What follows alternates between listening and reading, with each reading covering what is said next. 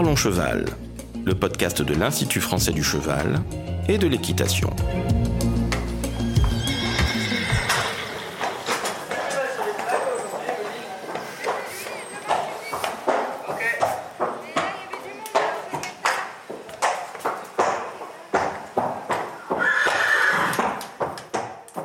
Bonjour, je suis Laurent Vigneault de l'Institut français du cheval et de l'équitation et aujourd'hui je reçois trois femmes, trois femmes pour débattre de la place des femmes dans la filière équine. Alors je reçois Vanina Deneux qui est sociologue, chercheuse au pôle développement, innovation et recherche de l'IFCE et qui travaille sur les questions du collectif, du travail humain et chevaux.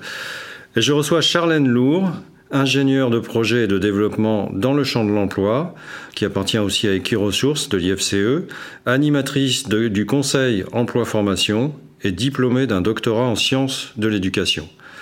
Vous entendrez également dans nos échanges un témoignage de Pauline Basquin, écuyer du cadre noir, qui n'est pas avec nous mais que nous sommes allés voir sur son lieu de travail. Alors pour commencer nos échanges, euh, Vanina, je voudrais qu'on fasse déjà un état des lieux donc dans la filière équine, en reprenant un petit peu l'historique de la présence des femmes dans cette filière. Oui, alors la place des femmes euh, dans la filière, elle n'est pas euh, nouvelle. On trouve toujours euh, des femmes dès l'Antiquité. Alors pour cette place des femmes dans l'histoire, on a des travaux de référence. Hein. Je pense notamment à Catherine Tourmalène ou à, Diane Aliroche. Bien évidemment, là où on a le plus de sources et le plus d'informations, ce sont pour les femmes de l'aristocratie. Donc si on revient très en arrière dès l'Antiquité, on peut trouver en creux la place des femmes. On pense notamment à la déesse Athéna qui va forger le mort qui permet ensuite aux hommes de domestiquer les chevaux. Si on prend les récits d'Homère, euh, on a Achille qui va euh, tuer Penthésile, la reine des Amazones. On remonte un peu, on a euh, Aristophane qui est un auteur de pièces de théâtre grecques qui écrit qu'il ne faut pas laisser les femmes près des chevaux parce qu'elles sont de très bonnes cavalières. Dans d'autres cultures, alors j'ai pas autant d'informations, mais euh, dans la culture euh, celte, on peut penser également au mythe des Valkyries. Ensuite, euh, si on avance dans, dans, le temps, au Moyen Âge, les historiens ont montré que les femmes sont, sont présentes, elles pratiquent l'équitation, alors évidemment, les femmes de la noblesse, euh, elles vont euh, voyager, elles chassent, mais aussi euh, elles font la guerre. Il y a Sophie Brouquet, qui est une historienne spécialiste du Moyen Âge, qui a publié un ouvrage justement sur les femmes chevaleresses. Alors celle qui est la plus connue, bien évidemment, c'est Jeanne d'Arc. Ensuite, on sait qu'il existe des chevaux qui sont dédiés au transport des femmes, et ce sont notamment les acnés, qui ont par particularité de marcher à l'amble. Et euh, les femmes, quand elles se déplacent, elles sont soit à califourchon, soit euh, on dit euh, en croupe, ou elles montent en planchette, c'est-à-dire qu'elles ont les deux jambes du même côté. Donc on n'a pas encore une monte en Amazon à cette époque, ça apparaît seulement plus tard, à la Renaissance, non? C'est ça, tout à fait. Alors, à la Renaissance, on a des très très grandes euh, cavalières, notamment Catherine de Médicis, Diane de Poitiers ou encore Catherine de Suède. Mais elle monte à califourchon. Et la monte en Amazone apparaît en fait avec une évolution technique à la Renaissance, évolution qui vient d'Italie et qui arrive notamment avec Catherine de Médicis. Et donc jusqu'au XXe, là, on a un renforcement des codes sociaux euh, dans l'aristocratie et qui passe par le contrôle des corps. Ce contrôle des corps, évidemment, touche principalement les femmes et l'équitation euh, va en être un exemple. Donc, Désormais, on monte en Amazone et monter à califourchon devient en fait une transgression, une contestation de l'autorité masculine. Alors ensuite, on arrive à une période qu'on a déjà eu l'occasion d'ailleurs d'aborder dans un podcast sur l'histoire de l'équitation française, le 19e siècle, et là les frontières deviennent plus poreuses. En effet, c'est le moment aussi où l'équitation euh, commence à devenir un sport. Et donc là, on va avoir euh, les normes qui vont un petit peu évoluer. Et le premier lieu où véritablement on retrouve une monte à Califourchon, ça va être plutôt dans les cirques. Vous avez de très très grandes écuyères comme Caroline Loyot, Pauline Cusin, qui ont été des élèves de Baucher, Diane Dupont ou Adèle Drouin qui montaient sans filet, hein, sans bride, qui avaient été formées par euh, Favreau de Kerbrèche ou encore Anna Phyllis, la fille du célèbre écuyer. Donc on peut considérer là que la pratique sportive, en gros, ramène un peu de mixité dans la discipline. Quoi. Tout à fait. Alors après, on parle là d'aristocratie, on parle de sport, mais il y a aussi euh, tout le domaine des chevaux de travail. du Alors transport. là, on... Voilà, sur le transport, sur le travail avec les chevaux, on a beaucoup moins de travaux parce que les sources sont beaucoup plus euh, difficiles à, à obtenir. Alors, ce qu'on sait, c'est que, par exemple, pour le transport, par cocher, etc. Les premières femmes cochères, on a une date précise puisqu'elles sont inscrites au registre des cochers de Paris en 1907. Ensuite, on a euh, quelques sources iconographiques. Donc, euh, l'iconographie, c'est tout ce qui va être les peintures, ou pour le 19e siècle, les cartes postales, etc. Et là, on trouve des femmes qui sont présentes pour mener les euh, chevaux dans les champs. On sait aussi qu'au moment de la Première Guerre mondiale, avec la forte mobilisation des hommes, les femmes vont euh, être au champ avec les chevaux qui ne sont pas réquisitionnés pour la guerre. Alors on a ensuite, euh, on arrive dans les années 70 et là on a une véritable mutation profonde de la société et aussi de notre filière équine. Tout à fait, parce qu'en fait, on a une mutation de l'économie. Jusque dans les années 70, l'économie, c'est principalement le secteur primaire qui correspond à l'agriculture ou le secteur secondaire qui correspond aux industries. Et là, dans les années 1970, on passe à une économie tertiaire, donc plutôt à une économie de service. Et cette économie de tertiaire, elle est propice aux femmes.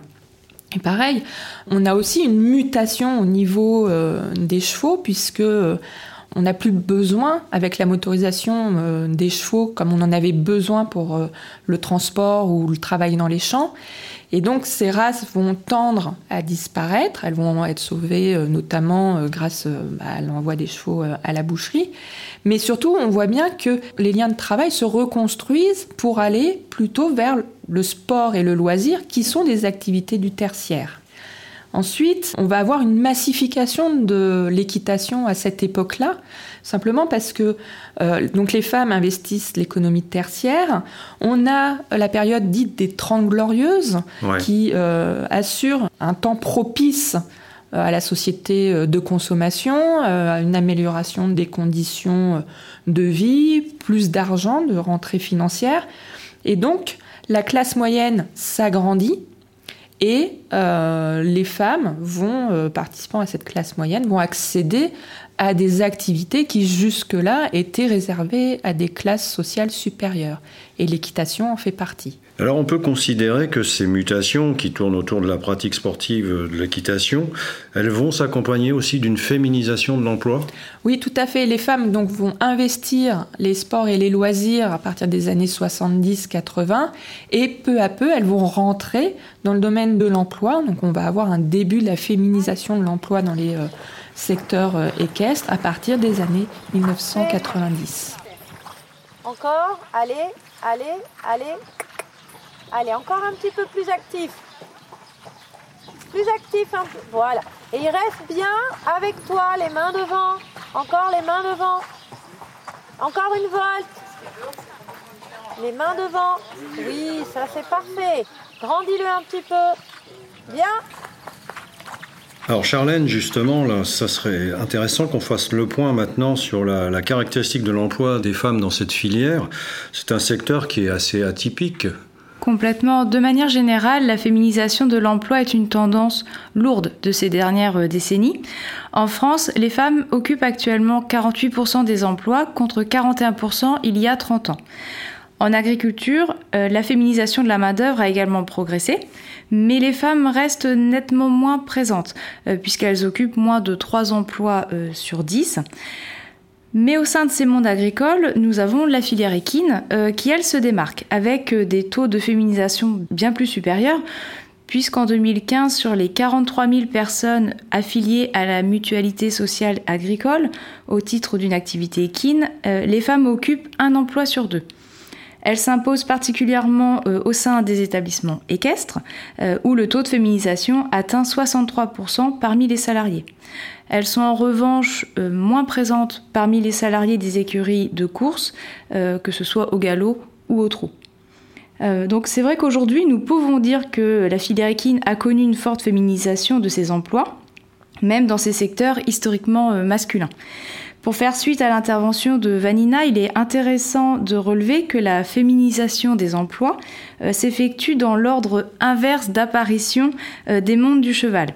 Alors ça veut dire que ça touche d'abord les nouveaux secteurs en premier, cette féminisation, c'est-à-dire les centres équestres Exactement. La féminisation, elle a débuté au sein des centres équestres, puis euh, s'est étendue vers les écuries de sport et continue sa progression vers les mondes des courses. Ces secteurs devraient euh, d'ailleurs continuer de voir euh, arriver sur le marché de plus en plus de femmes, notamment en tant que lade driver ou cavalière d'entraînement, car la proportion des femmes diplômées ne cesse de croître euh, et donc favoriser leur insertion est capital compte tenu euh, des tensions déjà ressenties euh, sur le marché du travail. Alors justement, ce marché du travail, est-ce que tu peux nous le caractériser un peu maintenant dans cette filière équine? Pour analyser le marché du travail de la filière équine, nous avons la chance de pouvoir nous appuyer sur l'Observatoire des métiers de l'emploi et des formations de la filière équine, qui en 2018 a estimé le nombre d'emplois à 146 000. Depuis près de dix ans, les dirigeants des entreprises hippiques et équestres nous font savoir leurs difficultés à recruter du personnel qualifié et ce phénomène s'intensifie d'année en année avec des tensions de recrutement de plus en plus fortes. Et malgré d'importants efforts fournis par les employeurs ces dernières années, euh, les métiers du cheval semblent moins attirer la nouvelle génération et il, reste difficile de fidéliser les salariés au vu des conditions de travail et d'emploi proposées. Euh, lors de ma thèse, j'ai fait le choix de m'intéresser à cette problématique en me basant sur la construction des carrières des professionnels des mondes équestres et hippiques, donc c'est-à-dire les écuries de sport et de course. La première des observations que j'ai pu faire, euh, c'est sur la construction de la pyramide des âges que nous propose euh, la MSA. Et cette pyramide, elle se construit à partir des contrats qui sont établis dans les entreprises équines et qui prend en compte la part des hommes et des femmes. Alors cette pyramide, elle ressemble à quoi? Une poire écrasée, c'est ça? Et tout à fait. Euh, je me suis inspirée des travaux d'Éric Godelier, qui effectivement euh, caractérise cette forme de poire écrasée. Pour bien comprendre, euh, il faut imaginer une base composée des moins de 18 ans, des 18-20 ans et des 21-25 ans. Et en fait, cette base, elle comptabilise le plus grand nombre de travailleurs dans notre filière. En revanche, après l'âge de 25 ans, nous observons une grande déperdition. Euh, et c'est-à-dire que de nombreux départs de ces travailleurs euh, se font vers d'autres secteurs d'activité que ceux en lien avec le cheval. Et cette déperdition, ce qui est intéressant d'observer, c'est qu'elle est bien plus importante chez les femmes que chez les hommes. Et l'analyse euh, de cette pyramide montre que les femmes, elles s'insèrent plus jeunes sur le marché du travail de la filière que les hommes, mais aussi elles le quittent donc euh, schématiquement, on a une poire un peu plus évasée du côté des femmes, mais qui se restreint plus rapidement euh, vers le haut. Donc c'est ce marché du travail, justement, enfin ce que tu viens de nous dire, ça montre que les femmes ont une conduite de leur carrière qui est un petit peu différente de celle des hommes. Est-ce qu'on peut en parler maintenant? Oui, avant d'en parler, je voudrais quand même vous avouer que je ne souhaitais pas aborder cette question euh, de la différence entre les hommes et les femmes durant ma thèse, euh, pour justement sortir des sentiers battus et oser imaginer que professionnellement, le sexe n'avait aucune importance et que seule la compétence de l'individu en avait. Bon, il faut pourtant bien euh, se l'avouer, euh, la question des différences, voire des inégalités, ont émergé au fil de ma recherche. Les travaux de la sociologue Marie Buscato m'ont fait progresser dans ce sens. Alors ce sont des travaux dans quel domaine? De la sociologie. Puisque, donc effectivement, dans ses analyses, euh, alors elle, elle s'est, elle s'est basée sur la vie des musiciens et musiciennes, notamment de jazz, et elle a su, euh, je trouve, brillamment dévoiler le phénomène de la ségrégation euh, sexuelle qui s'opère dans ces mondes artistiques. Et ces recherches, elles ont mis en lumière trois étapes de carrière euh, des chanteuses de jazz. la première, tenter d'entrer en carrière, puis s'insérer et se stabiliser. Je dois avouer que je me suis largement inspirée de cette réflexion pour, à mon tour dans les mondes du cheval, envisager de décrire sociologiquement la carrière des femmes dans les mondes équestres et hippiques. Je me suis attachée non pas à trois, mais à cinq étapes de carrière euh, qui sont l'orientation, la formation, l'insertion, euh, le développement et la fin de carrière. Alors si on s'intéresse donc à ces cinq étapes, donc première étape, l'orientation, là on s'aperçoit quoi? Les femmes font un vrai choix de cœur en allant vers la filière équine? Alors globalement, euh, tous les professionnels ont un choix de cœur. Euh, c'est rarement une orientation qui se fait par dépit. Euh, j'ai pu remarquer sur mon échantillon que les femmes sont plus nombreuses à s'orienter par amour du cheval que les hommes, puisqu'elles sont 88% contre 66% pour les hommes. Mais elles sont aussi plus nombreuses à s'être orientées vers les métiers en lien avec le cheval parce qu'ils permettent un travail manuel en extérieur. Et ça, je pense que c'est important de le souligner puisque c'est rarement soulevé. En revanche, c'est un autre point important, euh, elles sont moins nombreuses à s'être orientées par opportunité d'emploi. Alors je précise d'ailleurs qu'on parlera de cette problématique de l'orientation dans la filière dans un autre podcast. Alors si on s'intéresse maintenant au niveau de formation, on peut dire que les femmes sont plus diplômées que les hommes? On peut le dire, ça rejoint une tendance générale qui s'étend à d'autres secteurs d'activité. Concernant ce niveau de formation, c'est vrai qu'il y a peu de différence par rapport à d'autres secteurs. Par contre, j'ai pu relever que le secteur des courses euh, avait un niveau de formation moins élevé que dans les autres secteurs de la filière. Entre guillemets, les travailleurs sont davantage diplômés d'un niveau 3, c'est-à-dire le CAP, que dans les autres secteurs. Alors les femmes des écuries des courses, eh bien en fait elles suivent ces deux tendances, à savoir qu'elles sont plus diplômées dans ce secteur que les hommes, mais qu'elles le sont moins que dans les secteurs du sport et du loisir. Alors par contre, il y a une petite différence quand même aussi sur le statut, je crois. Oui, ce qu'il a été aussi intéressant d'observer par l'analyse euh, des CV euh, que j'ai pu faire, euh, c'est que finalement, les jeunes garçons ont davantage suivi leur formation en lien avec le cheval sous le statut d'apprenti, alors que les femmes sont davantage sous le statut de stagiaire. Alors au niveau de l'insertion, par contre, ce qu'on observe, c'est une insertion plus précoce, plus rapide chez les femmes dans la filière? Oui, comme nous l'avons euh, abordé à l'instant euh, en évoquant la poire écrasée euh, qui représente la pyramide des âges, les femmes s'insèrent sur le marché du travail plus... En fait, leur premier emploi est davantage rattaché au métier du cheval que les hommes. Donc, c'est-à-dire que les hommes intègrent ce marché avec déjà une première expérience dans un autre secteur d'activité. Alors au niveau du développement de carrière, par contre, pas de différence notoire Non, pas de différence notoire puisque finalement il est assez difficile de décrire euh, les évolutions euh, de carrière euh, de manière générale dans la filière équine. Par contre, il est apparu, et c'est assez paradoxal, que les femmes sont plus nombreuses proportionnellement à utiliser un service tel qu'Equiresources pour trouver un nouvel emploi en milieu de carrière que les hommes. Donc elles utilisent plus facilement un service de mise en relation, c'est parce qu'elles n'ont pas de réseau naturellement? Ça serait difficile de dire qu'elles n'ont pas de réseau, mais en tout cas, il ne semble pas suffire pour euh, leur permettre d'évoluer de carrière, ce qui pose la question, euh, bah, finalement, est-ce qu'il est plus facile pour elles de s'insérer que de se stabiliser? Alors on arrive maintenant plutôt à la fin de carrière. Cette fin de carrière, elle, arrive euh, de façon plus précoce pour les femmes ou quelles, sont les caractéristiques? Alors de manière générale, euh, que ce soit homme ou femme, je pense qu'il est quand même important de rappeler que peu de professionnels du cheval euh, font carrière jusqu'à l'âge de la retraite. donc souvent, la fin de carrière dans les métiers du cheval est plutôt synonyme de reconversion que de retraite. Donc, par rapport aux hommes, euh, les femmes seront plus amenées à se reconvertir en revanche vers les métiers euh, du soin à la personne. Mais encore une fois, ici, on n'a pas tant une différence entre les hommes et les femmes, c'est plutôt les secteurs d'activité des personnes qui fera varier la suite de la carrière avec euh, notamment dans le secteur des courses des personnes qui vont plus s'orienter vers un travail en usine, alors que dans le sport, ils s'orientent davantage vers des métiers en lien avec le bâtiment. Ce sont bien sûr des grandes tendances hein, que je vous évoque, chaque parcours est, différent. Alors il y a un facteur quand même euh, qui semble avoir été identifié euh, au cours de tes entretiens avec les femmes, c'est qu'il y a quelque chose qui motive cette reconversion, cette euh, interruption de carrière. Qu'est-ce que c'est? Qui m'a le plus frappé euh, lors de mes entretiens avec les femmes, c'est l'apparition de la peur de l'accident, euh, voire même de la mort lorsqu'elles deviennent mamans. Euh, nous avons l'habitude d'entendre que la vie de famille n'est pas compatible avec les métiers de la passion, puisque l'engagement n'est plus le même. Dans les entretiens, c'est un tout autre discours qui a pu être avancé. Être professionnel, euh, ça comporte des risques, puisque le cheval peut engendrer des chutes, des coups de pied, etc. Et la maternité, elle semble amener une prise de conscience de ce danger, et donc un certain recul. Pour les citer, elles considèrent qu'elles ne sont plus seules et s'il leur arrive quelque chose, elles ont peur de l'avenir de leur enfant.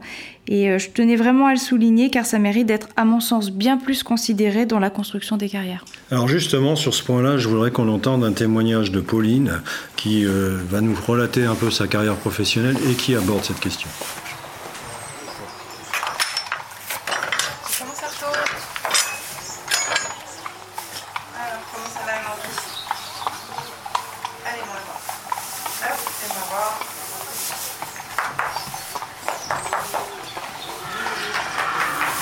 Alors bonjour Pauline, on est là pour parler d'un sujet qui concerne la place des femmes dans la filière équine. Donc on voulait avoir ton témoignage en tant qu'écuyer du cadre noir. C'est bien comme ça qu'on dit, écuyer? Bonjour, oui, on dit femme écuyer euh, ici, c'est ce qui nous distingue euh, des écuyères euh, du cirque. D'accord, oui, effectivement, c'est un petit peu différent comme notion. Alors, tu es arrivé ici, tu nous diras quand, mais auparavant, tu as eu une carrière sportive, non, je crois? Alors, moi, je suis arrivée ici en 2006. Donc j'ai même fait mon instructorat 2005-2006 et j'ai eu la chance de passer le concours juste après, donc euh, mon entrée en décembre 2006. Et avant, j'étais euh, en poste chez mes parents qui tiennent un poney club en Bretagne. Mais au tout départ, moi j'ai fait des études en fac de sport parce que je voulais être euh, professeur de sport dans les écoles. Et puis euh, petit à petit, en fait, je me suis rendu compte que j'étais mieux les pieds dans une carrière que les pieds au milieu d'un gymnase. Donc j'ai bifurqué, je suis allée passer mon, mon BE1 puis mon BE2. Et ensuite, tu as fait de la compétition à haut niveau? Alors au départ, moi je faisais euh, de la compétition en CSO. J'ai été embauchée ici donc à l'écurie du saut d'obstacle et j'ai fait une année de dressage quand j'étais à Poney, mais sinon j'ai fait plutôt en CSO. Euh, j'ai fait un petit peu les juniors, mais j'étais pas haut niveau euh, avant d'arriver ici. Et pourtant aujourd'hui le dressage c'est ta discipline. Et oui, j'ai changé, j'ai changé de discipline en cours de route. Et du coup, j'ai la chance aujourd'hui de pouvoir monter à haut niveau. Et pourquoi tu as, tu as switché entre le CSO et le dressage? Il y a une raison particulière? Oui, il y a une raison, c'est quand j'ai eu mes enfants. Euh, ah. C'était compliqué de continuer de faire de la compétition en saut d'obstacle avec euh, mes enfants parce que je faisais moins de concours et du coup forcément j'étais moins performante, donc ça ne m'amusait plus. Il y avait une vraie difficulté à se maintenir haut niveau sans enchaîner tous les week-ends de compétition. Du coup j'ai fait la demande de passer plus à l'écurie Prestige de faire plutôt euh, vraiment de, me consacrer au, gala.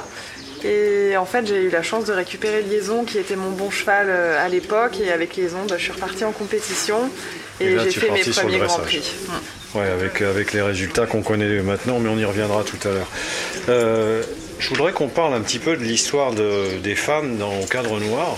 C'est une histoire assez récente quand même, non?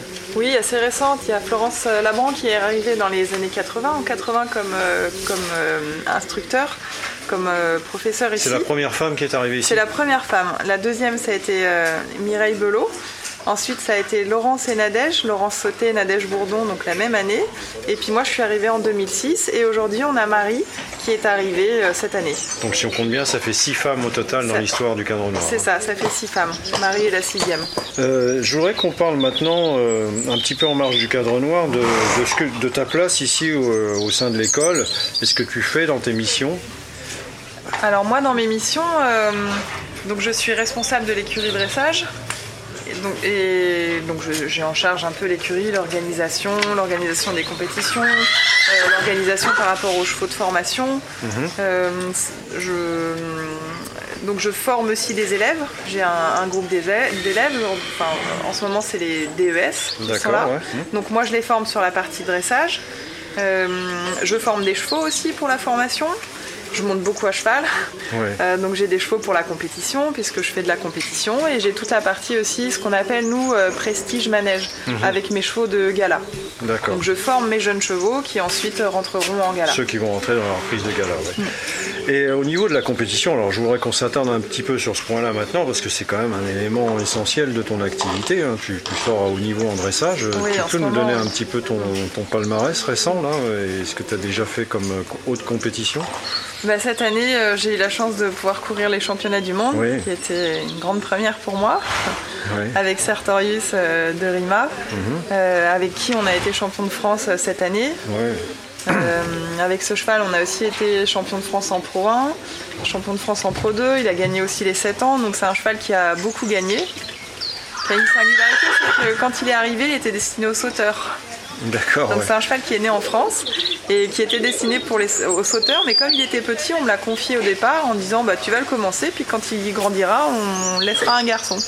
Et puis il s'est mis à être très bon à 5 ans et moi j'ai dit euh, non non, moi je le garde pour moi. Avec les résultats qu'on On, me l'a laissé et en effet euh, c'est un, vrai bon cheval. Et aujourd'hui, tu te prépares pour les Jeux Olympiques 2024, Paris?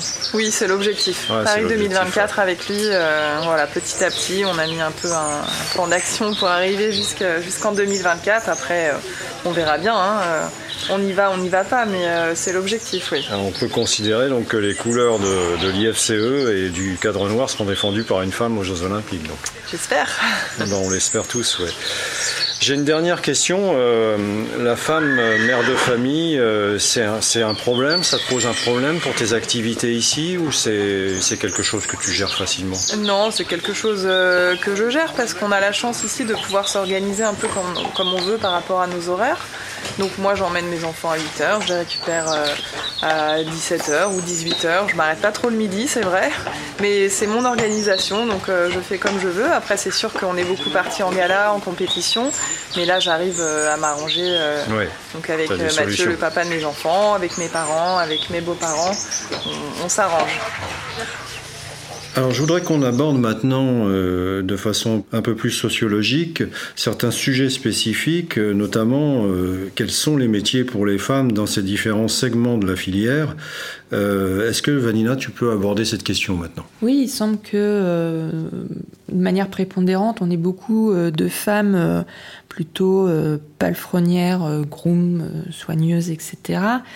euh, ça peut s'expliquer sociologiquement. Je pense à un sociologue américain qui est particulièrement important, qui s'appelle Everett Hughes, qui a analysé la division du travail dans les hôpitaux. Et il montre qu'il y a une répartition morale des tâches et des métiers en fonction du prestige supposé du métier. Et donc il va théoriser la notion de sale boulot. Pour ce sociologue, le sale boulot, c'est l'ensemble des tâches qui sont indispensables à faire, mais qui sont désagréables à réaliser. Et c'est pourquoi ces euh, sales boulots vont être délégués à des travailleurs qui ont le moins la possibilité de négocier, qui n'ont pas ou peu de pouvoir de négociation. Alors Vanina, tu as utilisé le terme de sale boulot. C'est un terme fort quand même pour définir ces emplois dans la filière. Tu peux me l'argumenter un peu? Alors en effet, je suis d'accord avec toi, Laurent, c'est une notion qui est forte, qui est très dure, qui donne l'idée de métiers euh, dévalorisés et, euh, et voilà. Mais c'est une notion qui a été élaborée par des sociologues et en fait, euh, cette notion, elle a pour but d'analyser les rapports sociaux et les rapports de classe. Et en fait, derrière ça, c'est la question du prestige des métiers qui font que voilà, on, est, sur des rapports de. C'est plutôt sous cet angle-là, effectivement, ouais. Tout à fait. Mais c'est ça le boulot. Pour autant, ils sont essentiels. Et si on pense à la crise du Covid, par exemple, on a bien vu à quel point ils étaient nécessaires pour pouvoir faire tourner la société. Donc, ce sont des métiers qui, fondamentalement, ont besoin d'être beaucoup plus mis à l'honneur. Beaucoup plus euh, reconnus, oui. Et mieux reconnus. Euh, ces métiers, notamment les métiers de soigneurs, alors qu'ils soient euh, pour les humains ou pour les chevaux, dans le cas des, des secteurs équins, qu'est-ce que font les gens, ces soigneurs notamment? C'est de prendre soin et d'assurer une dignité aux individus. Et ça, quelque part, c'est des métiers qui sont exigeants, c'est des métiers qui ont une très forte part éthique. C'est pour ça que euh, je pense que la crise du Covid est là euh, pour un des enjeux de la filière, c'est de montrer et de valoriser ces métiers et de montrer à quel point ils sont essentiels. des métiers qui sont en tension parce que justement on a du mal à recruter dans ce domaine-là. Voilà, parce qu'on en a une vision très péjorative et qui s'entend, qui sont des métiers difficiles et pour autant ils sont essentiels. Et il faut en montrer justement toute cette part éthique et la belle part aussi. Dans cette analyse, il apparaît assez rapidement une question du genre. Tout à fait. Alors là, je vais revenir en France. Je pense notamment à un article écrit par euh, euh, les sociologues Marianne Dujarrier ou Pascal Molinier, mais aussi à la psychologue euh, Lise Guignard, qui ont montré comment le sale boulot, et aussi le boulot sale au sens propre, le travail qui salit, et dans un sens plus abstrait, le boulot qui pose des dilemmes éthiques. Alors, je reviens à l'hôpital. À l'hôpital, la toilette, la gestion des flux des malades, le ménage vont être dévolus aux aides-soignants. Dans le milieu euh, ou les milieux équestres et hippiques, là, le sale boulot, qui est difficile et chronophage de l'entretien des chevaux, est lui assuré par les palefreniers et les soigneurs. Dans ces deux domaines, force est de constater que ce sont des métiers majoritairement féminins.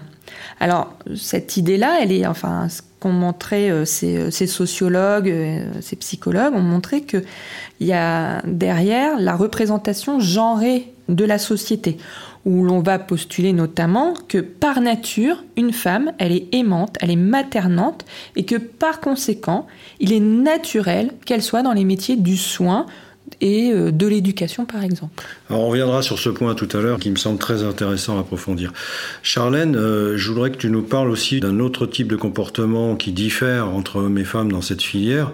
C'est euh, ce qu'on pourrait appeler la réorientation professionnelle dans le cadre d'une carrière et aussi la désillusion sportive.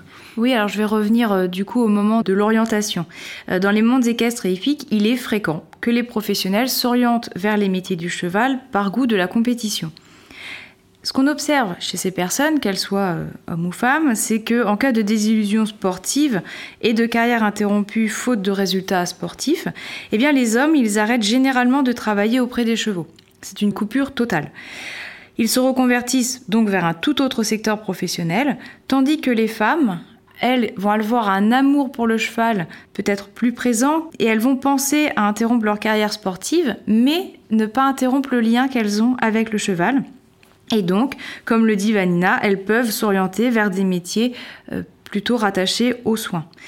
Il m'est euh, par exemple arrivé euh, de rencontrer des femmes groom qui étaient en souffrance au travail à cause d'une mauvaise relation avec le cavalier, mais par amour pour leurs chevaux, eh bien, elles continuaient de rester en poste. Et on peut considérer que les employeurs reconnaissent cette singularité chez les femmes, cette plus grande rigueur, meilleure organisation, etc.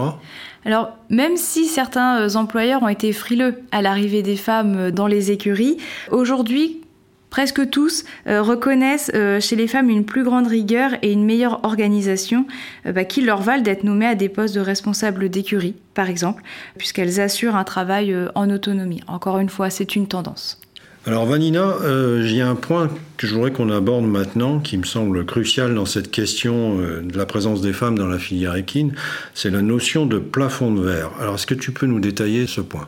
Ce que l'on nomme le plafond de verre, c'est euh, un ensemble de postes à haute responsabilité auxquels n'arrivent pas à accéder les femmes. Alors dans le monde du cheval, c'est un peu plus compliqué parce que il y a la provenance sociale des femmes. Je reviens à, ce sociologue américain Hughes qui dit que dans le sale boulot, euh, ceux qui le font, ce sont ceux qui n'ont pas de pouvoir de négociation.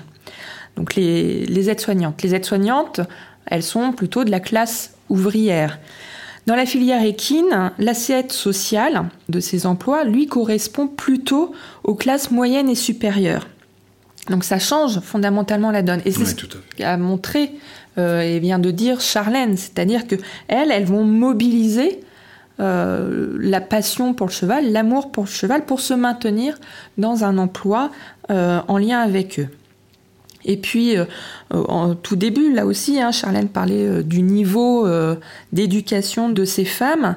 Leur assise sociale, hein, elles leur permettent aussi d'investir des reconversions plus faciles que les classes euh, populaires, par exemple. Et on peut voir qu'elles accèdent à des postes bien placés dans les institutions de la filière. Alors par contre, dans le sport euh, de haut niveau, de haute performance, les choses sont un peu euh, différentes là. Oui, cela semble surtout dépendre aussi des types d'épreuves et des disciplines sportives. Alors, les femmes qui ont un bon capital social et économique au départ, elles vont pouvoir accéder plus facilement euh, aux compétitions internationales et on a des euh, cavalières d'excellent niveau qui brillent en concours complet ou en dressage. Oui, je rappelle qu'au dernier championnat du monde complet à Patroni, euh, on a trois femmes sur le podium euh, individuel. Tout à fait. Alors, par contre, en CSO, euh, on peut voir dans le classement international quasiment pas de femmes. Alors, on peut poser l'hypothèse que les calendriers de compétition imposés dans la discipline du CSO sont plus difficilement compatibles avec un équilibre familial. Ensuite, euh, autre hypothèse, ce sont euh, autour des enjeux euh, de capitaux qui sont particulièrement élevés en CSO et qui nécessitent de recourir à des mécènes. Et donc, on peut poser l'hypothèse que les mécènes vont faire plus confiance du fait de certains préjugés, hein, plus confiance à des hommes qu'à des femmes pour valoriser leur capital équin. Donc en fait, ce que tu nous dis là, c'est que cette gestion euh, des plannings euh, très exigeante en CSO qui impose euh, de s'éloigner de façon très régulière du milieu familial est un obstacle à la haute compétition pour les femmes. Il semblerait, oui. Alors je voudrais qu'on revienne sur un point qu'on a abordé tout à l'heure, qui fait partie de ces idées reçues, ces idées préconçues un petit peu euh, dans le domaine euh, de la filière équine, et qui concerne les femmes en général, c'est ce rapport au travail avec l'animal. Est-ce que les relations de travail euh, sont les mêmes entre les hommes et les femmes ou est-ce qu'il y a bien une distinction des capacités particulières liées à la féminité dans ce domaine? En effet, hein, dans nos sociétés actuelles, il y a l'idée préconçue que la femme, elle est naturellement douce et qu'elle aime prendre soin d'autrui. Sauf que c'est une construction socio-historique. Si on remonte dans le temps, au XVIIIe ou XIXe siècle, dans l'aristocratie et la bourgeoisie, les nouveau-nés sont élevés par des nourrices. Ils sont pas euh, avec euh, leur mère. Et euh, nombre d'enfants vivent dans des institutions éducatives, et on pense notamment pour les femmes au couvent. Donc c'est pas véritablement une question de sexe, on le voit aussi avec les avancées plus récentes autour du congé paternité, où de plus en plus d'hommes bah, souhaitent bénéficier de ce temps plus ou moins long avec leurs nourrissons ou qui vont s'investir beaucoup plus dans l'éducation des enfants. Puis, dernier exemple, hein, qui euh, lui est, est, somme toute assez tabou, c'est qu'il y a des femmes qui maltraitent leurs enfants, mais aussi leurs conjoints. Donc en fait, c'est pas tant une question de sexe, c'est plutôt une question de genre. Il y a des attitudes qui vont être jugées féminines et des attitudes qui sont jugées viriles. Alors il y a beaucoup hein, de travaux qui sont faits là-dessus. Euh, je pense notamment euh, aux travaux de Marie Buscato, hein, euh, dont a parlé Charlène. Et dans le domaine des productions animales, Jocelyne Porcher a montré comment les femmes qui travaillent dans les porcheries industrielles adoptent des codes virils afin d'entrer dans ce domaine professionnel et de tenir face à la souffrance tant animale qu'humaine au travail. Alors je crois que tu as travaillé aussi, toi, dans, ta recherche doctorale, sur cet aspect euh, compétence de la femme en tant que cavalière. Euh, on entend souvent dire que les femmes sont de meilleures cavalières parce que plus fines, plus douces, etc. C'est vrai ça? Alors en fait, euh, en effet, dans ma thèse, j'ai posé cette question est-ce qu'un homme ou une femme travaille différemment avec le cheval? Et initialement, en fait, les réponses, elles se font en deux temps. Tout d'abord, il commence par me dire justement ces idées euh, toutes faites, voilà, euh, que les femmes sont plus douces, qu'elles sont plus patientes, alors que euh, à l'inverse, bah, les hommes sont plus brutaux, plus, vont plus solliciter l'animal, etc.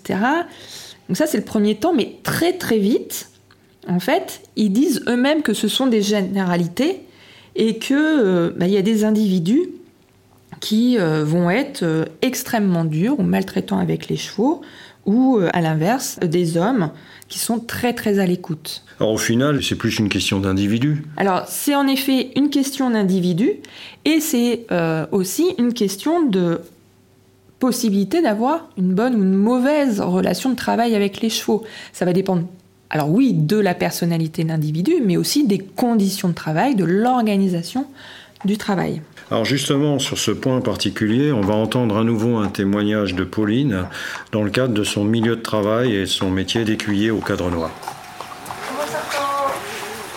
Alors ça c'est Sartorius de Rima. C'est mon cheval de tête, mon cheval de compétition. Euh, il a 12 ans, je l'ai depuis qu'il a 3 ans, donc c'est une, longue histoire maintenant. J'espère qu'elle va durer encore. Euh, on part en concours demain, donc là il est tout prêt, tout beau. Alors ces femmes, euh, ces femmes au cadre noir, elles n'ont pas participé à toutes les activités du cadre. Je crois qu'elles participaient pas à la reprise des sauteurs, c'est ça? Non, les femmes ne font pas les sauteurs euh, ici au cadre noir. Pour quelle raison? Euh, Pour une raison de tradition. C'est vrai que les sauteurs c'est quelque chose d'un peu plus viril. Et voilà, on n'avait pas le droit de, on n'a pas le droit de faire les sauteurs. Alors ça change puisque change, ouais. il est question que les prochains recrutements, d'ailleurs c'était le cas déjà pour les deux derniers recrutements, si ça avait été des filles, euh, elles auraient fait les sauteurs. D'accord, oui, donc il y a une évolution quand même notable là-dessus. Euh, Aujourd'hui, si on compte bien, donc il y a quatre femmes dans la reprise du cadre noir, et je crois que même parfois elles sont, elles sont vraiment au cœur de la reprise, euh, de la reprise de gala, quoi. Oui, euh, le dernier gala, on était quatre femmes sur euh, les 12 écuyers de la reprise euh, de manège. Ce qui fait un tiers. Ce qui est la première fois que ça arrive, d'avoir un tiers de femmes sur une reprise qui est à 12. Donc euh, c'est vrai que c'est une vraie, une vraie évolution. Une vraie évolution, ouais. Et on espère qu'il y en aura encore plus à l'avenir. hein. D'ailleurs, bon, enfin, tu nous parleras du recrutement tout à l'heure. Euh, je voulais savoir aussi, vous, vous faites un pas de 3, je crois, féminin euh, aujourd'hui dans la reprise. Oui, on fait notre pas de 3 de filles, comme on l'appelle. Euh, donc c'est un pas de 3, donc on- nous sommes 3 et voilà, il n'y a que des filles. hein. Alors on l'a déjà fait, moi j'ai déjà monté le pas de 3 avec un garçon ou deux garçons. Ouais. Mais aujourd'hui, on y tient, c'est notre pas de 3 de filles. D'accord, c'est vous qui le défendez, ça, alors. C'est nous qui le défendons, c'est nous qui l'avons créé et voilà, on, on le défend, on, on y tient. Et le public le reçoit bien, ça? Le public le reçoit très Ouais. bien, oui. il y a une- Je crois que c'est un passage assez, assez, euh, assez apprécié du public en effet. Euh, je voudrais, oui, maintenant qu'on parle du recrutement des écuyers au sein de- du cadre noir, aujourd'hui on peut dire qu'il n'y a plus de distinction homme-femme? Euh, non, non, il n'y a plus de distinction euh, pendant le recrutement. Vraiment, les femmes et les hommes passent euh, vraiment les mêmes épreuves. Mais déjà, moi, quand j'ai été recrutée, j'ai fait aussi des épreuves sur les sauteurs. Oui, oui.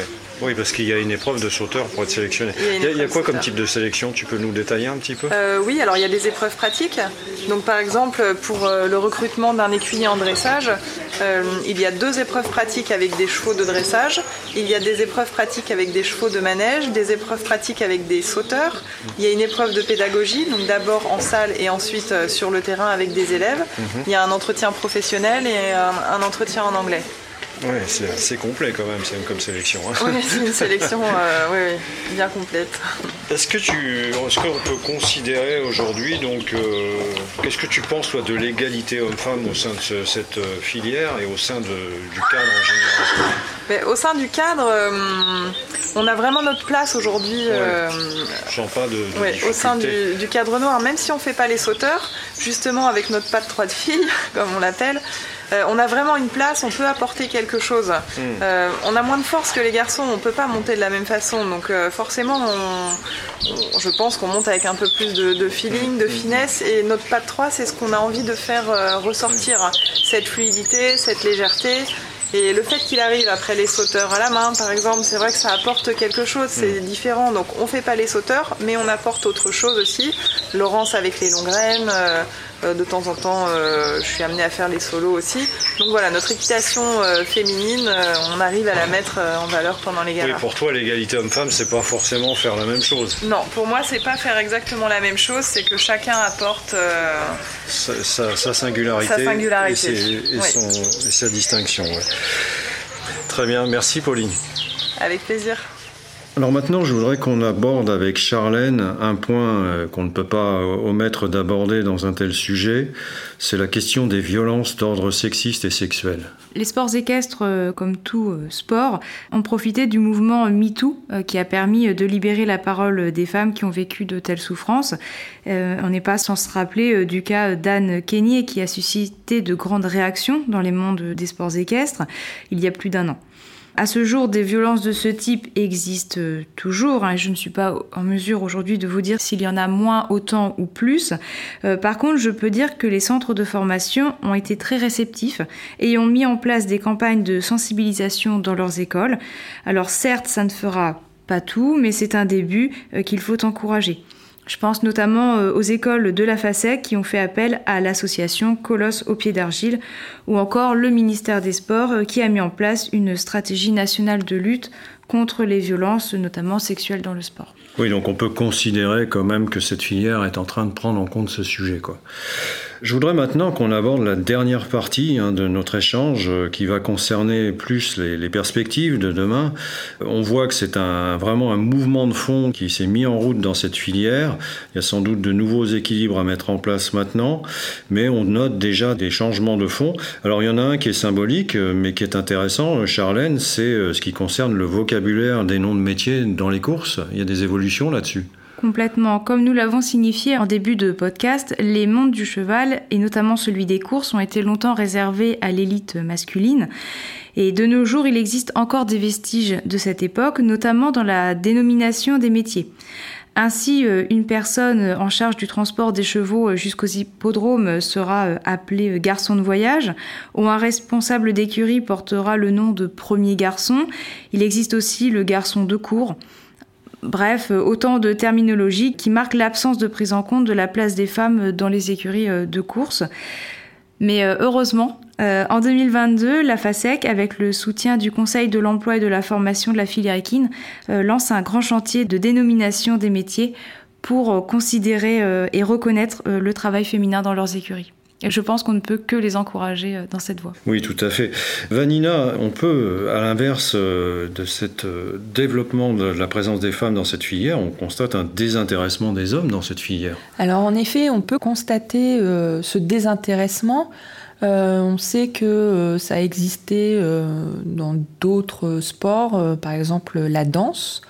on en a des exemples et ça a été analysé notamment pour le cas de l'Angleterre. Après, j'ai envie d'être assez euh, optimiste euh, dans la mesure où on a parlé de la question du genre. Alors euh, voilà, les femmes sont supposément plus douces, etc. Mais c'est pas facile non plus pour un homme de répondre aux injonctions sociétales de virilité. Le tu dois être un homme, mon fils, ne pas pleurer, avoir des conduites plus ou moins brutales, accepter de, de faire des défis plus ou moins dangereux pour montrer cette soi-disant virilité. Euh, bah, c'est pas simple tous les jours non plus. Et euh, peut-être que les différents mouvements en cours dans la société va permettre un rééquilibrage, qu'on aura aussi ce rééquilibrage dans l'équitation. Oui, on, peut considérer que ça va devenir plus paritaire peut-être à l'avenir. On peut l'espérer en effet. Donc euh, là-dessus, il y a eu des travaux de fait dans ce domaine-là, non Sur cet effet balancier, ces mouvements sociétaux? Alors, sur les éléments balanciers, pas forcément. Ce qu'on peut voir, parce qu'il y a aussi toute la question autour euh, de nos, relations euh, de travail euh, aux animaux, avec des critiques, des évolutions sociétales, on voit bien que on a une contestation de manière généralisée des différentes formes de domination, notamment la question de la critique animaliste. Pour autant, je suis pas sûre qu'on on est prêt à, se passer des animaux. On a bien vu que la motorisation n'a pas entraîné la disparition des animaux, euh, et des chevaux en l'occurrence, mais qu'on a développé des nouvelles formes de travail.